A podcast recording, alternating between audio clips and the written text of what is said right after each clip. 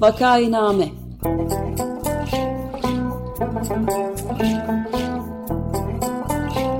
Salgın günlerinde memleket manzaraları. Hazırlayan ve sunanlar Güven Güzeldere, Ömer Madra ve Özlem Tekin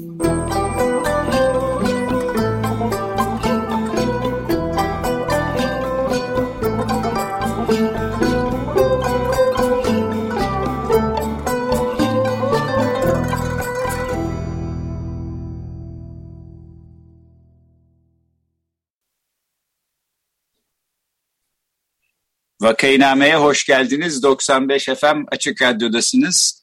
Programı Ömer Madra, Özlem Teke ve ben Güven Güzeldere birlikte sunuyoruz. Bugün konuğumuz Ayşe Çavdar. Hoş geldin Ayşe. Merhabalar. Merhaba Ayşe, hoş geldin. Merhaba. Hoş geldiniz. Ee, konuğumuz Ayşe Çavdar, Ankara Üniversitesi İletişim Fakültesi Gazetecilik Bölümünde lisansını, Boğaziçi Üniversitesi Tarih Bölümünde yüksek lisansını, Biadrina Üniversitesi'nde Kültürel Antropoloji Bölümünde de doktorasını yaptı. Halen Bart College Berlin'de ders veriyor, Medyaskop'ta program yapıyor ve yazı yazıyor.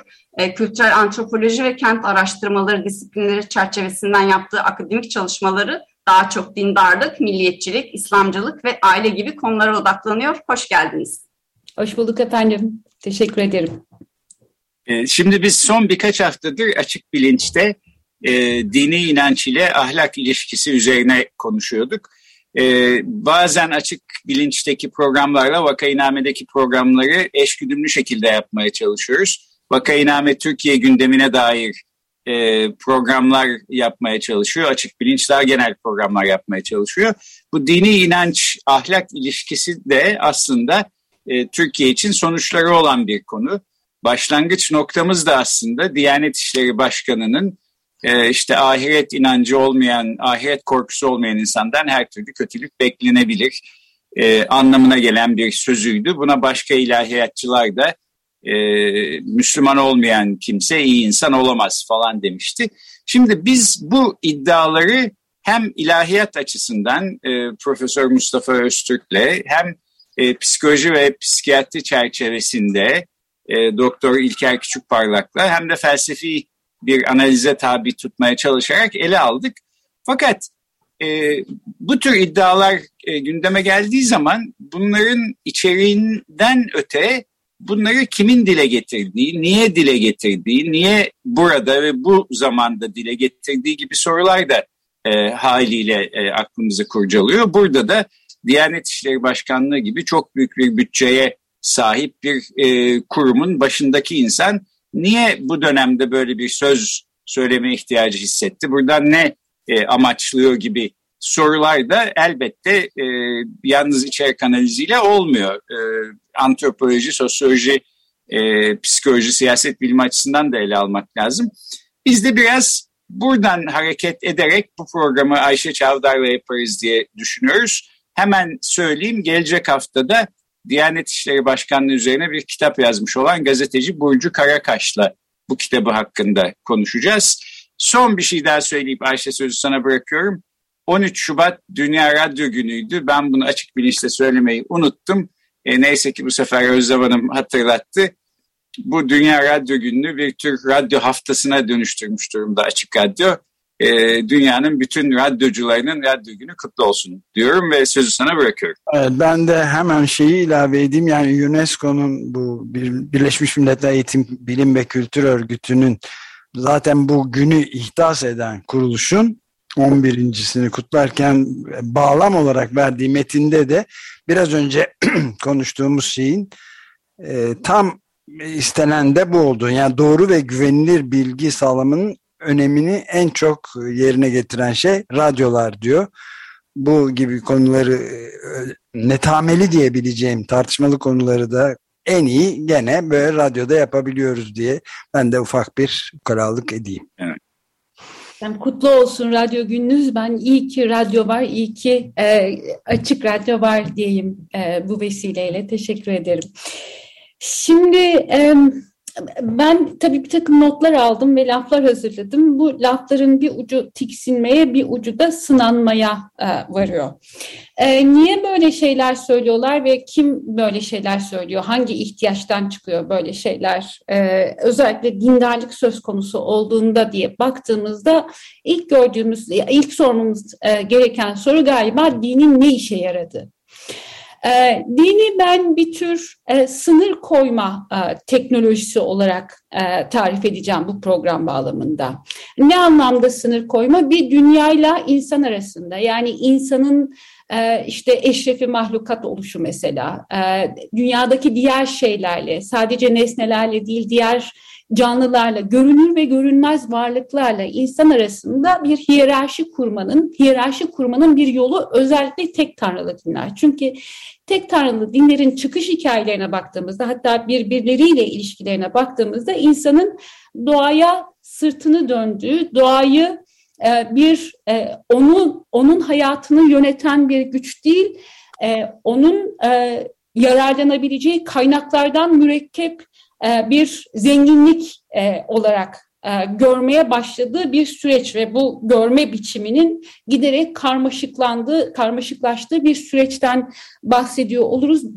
Dünya tarihine eğer e, dinler tarihine ve dünya tarihine eğer dini dünya ile ilişki e, kurması açısından sokar ve o o perspektiften bakarsak yani ne diyorum? Dinle din aslında insanla dünya arasındaki ilişkiyi insan lehine yontarak e, sürdürme biçimi. Dolayısıyla bir hiyerarşi ve sınır koyuyor. İnsan ne, dünya ne? İkisi birbirlerinden farklı şeyler e, ve insan dünyadan, dünyadaki diğer varlıklardan, her şeyden daha üstün. Bunu şey biliyorsunuz, bu cennetten kovulma hikayesinde, daha doğrusu Adem'in yaratılması hikayesinde şöyle sembolize eder. E, bütün meleklere, bütün mahlukata e, Tanrı e, insana secde etmesini söyler. Aralarından bir tanesi hayır ne münasebet ben daha on, ondan daha üstünüm dediğinde Allah onun huzurundan kovar ve şeytan ilan eder. O şeytan olur. Dünya e, insanları baştan çıkaracak olan şey olur o. Sonra dünyaya gönderilir ve insanları da e, insanları yoldan baştan Allah'ın yolundan çıkarmaya koyulur. Bu ilişkide biraz e, kuruluyor. Yani şunu demek istiyorum. İyi şeyler daha insana gelmedik. iyi insana gelmedik. İyi şeyler insana itaat eden şeyler, kötü şeyler insanı yoldan çıkaran şeyler. Şimdi buradan bakınca duygular e, biraz hani e, duygu hikayesine odaklanarak diye söyleyeyim. Duygular e, insanı baştan çıkaran şeyler. Yani şeytanın başlıca aletleri bize dünyayı, yani bizden aslında küçük olan şeyleri, bizden değersiz, bizden aşağıda olan şeyleri bize çekici gösteren şeyler. Dünya ile ilişkimizde duygular. İşte bizi cezbedebilirler. İştah mesela, iştah ne kadar kötü bir duygudur. Cennetten kovulmaya sebep olmuştur iştah. Yani merak, merak nasıl nasıl kötü bir duygudur. Yani o bilgi ağacının e, meyvesinin tadını merak etmeseydi Havva Hanımız hepimiz gül, gül gibi cennette yaş, yaşayıp gidiyor olacaktı. Dolayısıyla bunlar böyle bizi yoldan çıkaran şeyler.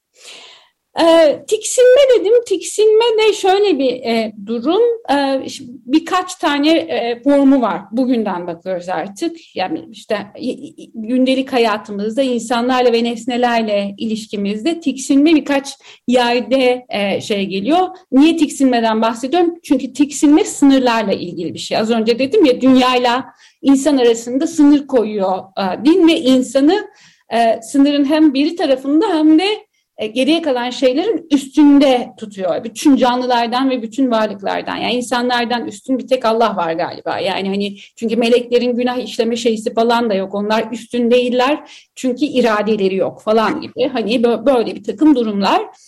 E, tiksinme de bizim dışarıyla ilişkimizle ilgili bir durum.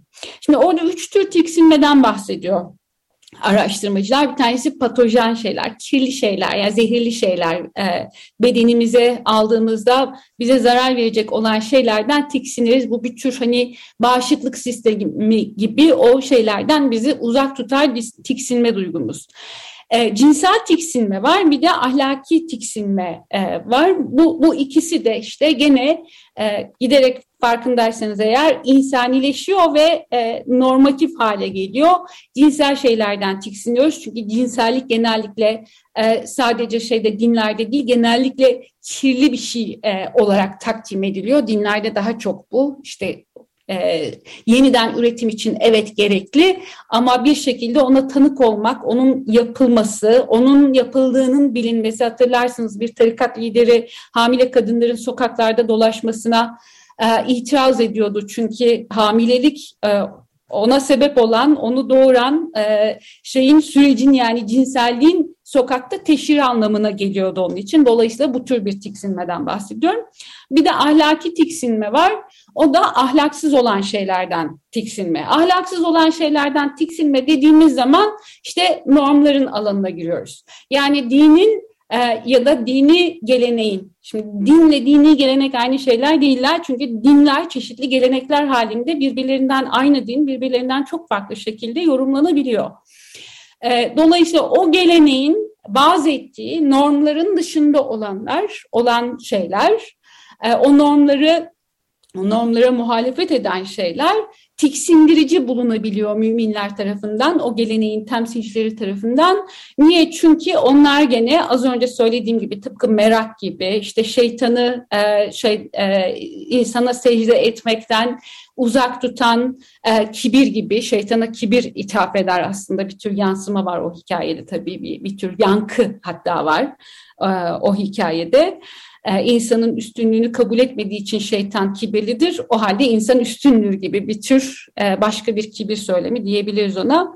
Her neyse bu normlara uymayan şeyler de bizde işte merak, arzu, iştah falan gibi e, cazibe yaratan şeyler uyandırabilirler. Bu şeylere karşı kendimizi nasıl koruruz?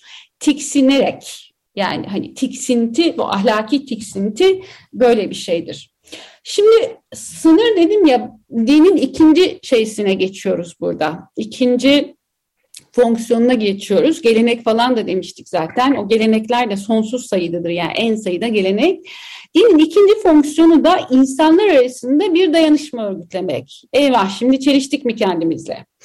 Bir komünite oluşturmak, cemaat oluşturmak yani birbirine benzer insanlar arasında bir e, bir, bir tür e, şey e, dayanışma diyeceğim ona dayanışma oluşturmak ve o dayanışmayı aynı zamanda da korumak. Neyle yapacak bunu?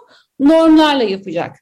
Dolayısıyla şeyin e, cemaatin dışından, cemaat bir gelenek içerisinde bir alışkanlık, bir öğreni çerçevesinde kuşaktan kuşağa aktarılan ya da kimisi işte o anın kurallarına, o günün kim güçlü, o, o gün cemaat içerisinde kimin güçlü olduğuna bağlı olarak değişecek belki de o kurallar.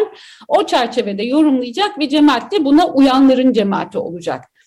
Bu birliği bozan her şeyde aynı zamanda tiksindiricidir. Şimdi zannediyorum ki şeyin e, bahsettiği, Diyanet İşleri Başkanı'nın ve kimi ilahiyatçıların bahsettiği şey e, bu bapta bir şey. Yani e, tiksintiyi özellikle koyuyorum çünkü sınır e, koyuyor orada. Diyor ki inanmayanlar yani bir Allah'ın varlığına inanmayanlar e, ahlaklı olamazlar. E, şöyle de diyebilirdi.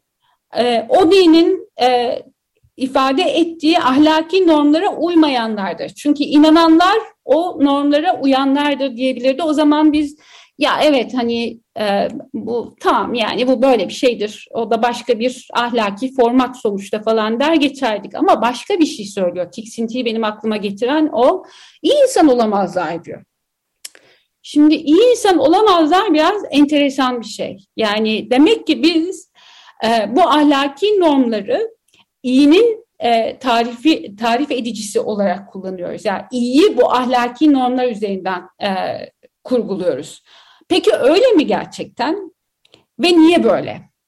Öyle mi gerçekten sorusunun cevabı çok açık. Bu kadar çoğul olduğuna göre ahlak tarifleri, normlar birbirleriyle de çok rahat çeliştiklerine göre hayır böyle bir şey yok, böyle bir ölçü yok. Yani iyinin ya da kötünün ölçütü bir e, grubun e, şeysi e, ahlaki normları, normları diyorum, ahlaki normları olamaz. Yani o çünkü eğer öyle olsaydı bir tane olurdu ve geriye kalan her birini bir şekilde bertaraf etmiş olurduk. Öyle bir şey yok. Ee, ama sınanma diye bir şey var. Şimdi bunu biz e, şeyde e, aslında vaka saymak istemiyorum ama Enes Kara vakasında mesela gördük kısmen işte babası şey dedi yani e, bu iyi insanlardan oluşan bir topluluktu. Benim oğlum e, işte ateist arkadaşlarıyla e, temas içerisinde yoldan çıktı ve bu sonu kendisine o hazırladı. Niye? Çünkü iyi insanlardan oluşan bu cemaatin normları dışında e, bir takım e, inançlara sahip oldu, düşüncelere sahip oldu. Niye? Dışarıdakiler yüzünden. Şimdi Enes, Enes Kara'yı şey yapalım herhalde bir hatırlatalım dinleyicilerimize yani intihar eden bir genç öğrenci. Elazığ'da, Elazığ'da bir cemaat yurdunda e, daha sonradan Nur Cemaati'nin kollarından bir tanesine ait olduğu anlaşılan bir cemaat yurdunda kalırken e, bir uzunca mektup yazıp e, yardım istemeyen ama benim hikayemi e, duyun e, diyen uzunca bir mektup yazıp hayata veda eden bir e, video, video. gencecik çocuğumuz. O böyle söylediği için o vakadan e, bahsetme hakkı görüyorum kendimden. O mektubu böyle yazdığı için o vakadan e, bahsetme hakkı görüyorum kendimde.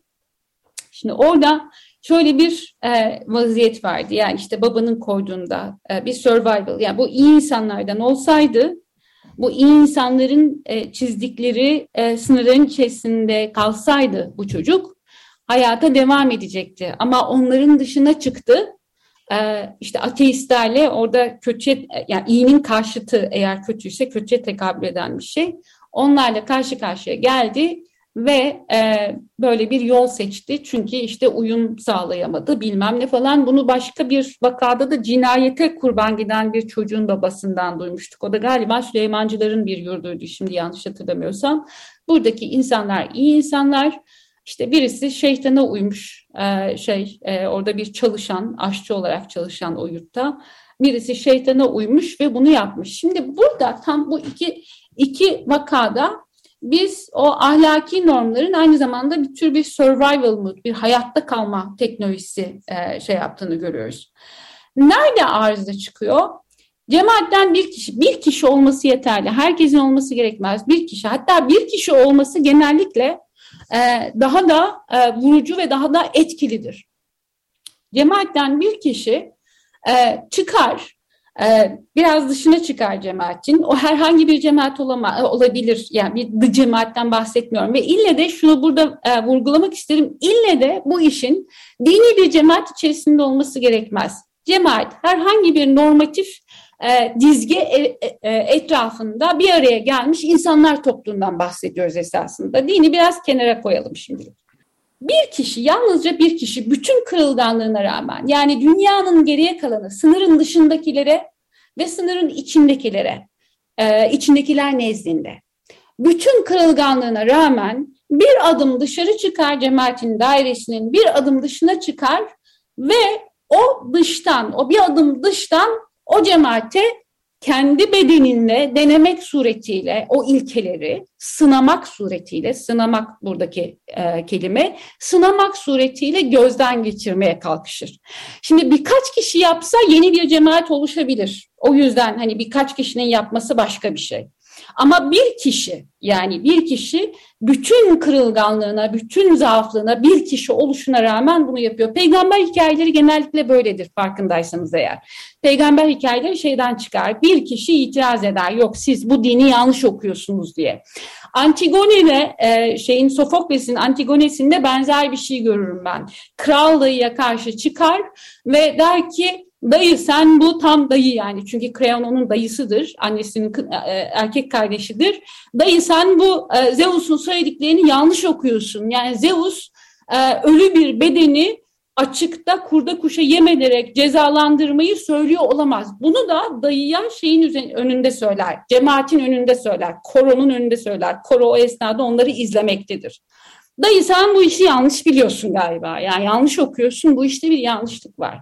Şimdi bunu dediği anda bir kişi kendi bedeninde cemaatin ahlaki normlarını başka normlar nezdinde e, sorgulamaya başladığı anda cemaat tuzla buz olur bir anda. Çünkü aslında bir kurgudan ibarettir. Yani tıpkı insanın şeydeki e, evrendeki, e, cennetteki Allah'ın bütün yaratıkları karşısında en üstün e, varlık olduğu fikri gibi cemaatin o ahlaki normlar etrafında onlara e, şey yaparak eyvallah diyerek oluşmuş cemaatin iyi insanlardan oluştuğu başka da baş, ve geriye kalanların bunlar iyi insan olsunlar diye, iyi insan olarak kalsınlar diye geriye katan, kalanların iyiliğinin, kötü değillerse bile iyiliklerinin sorgulanabilir olduğu kurgusu o tuzla buz olur.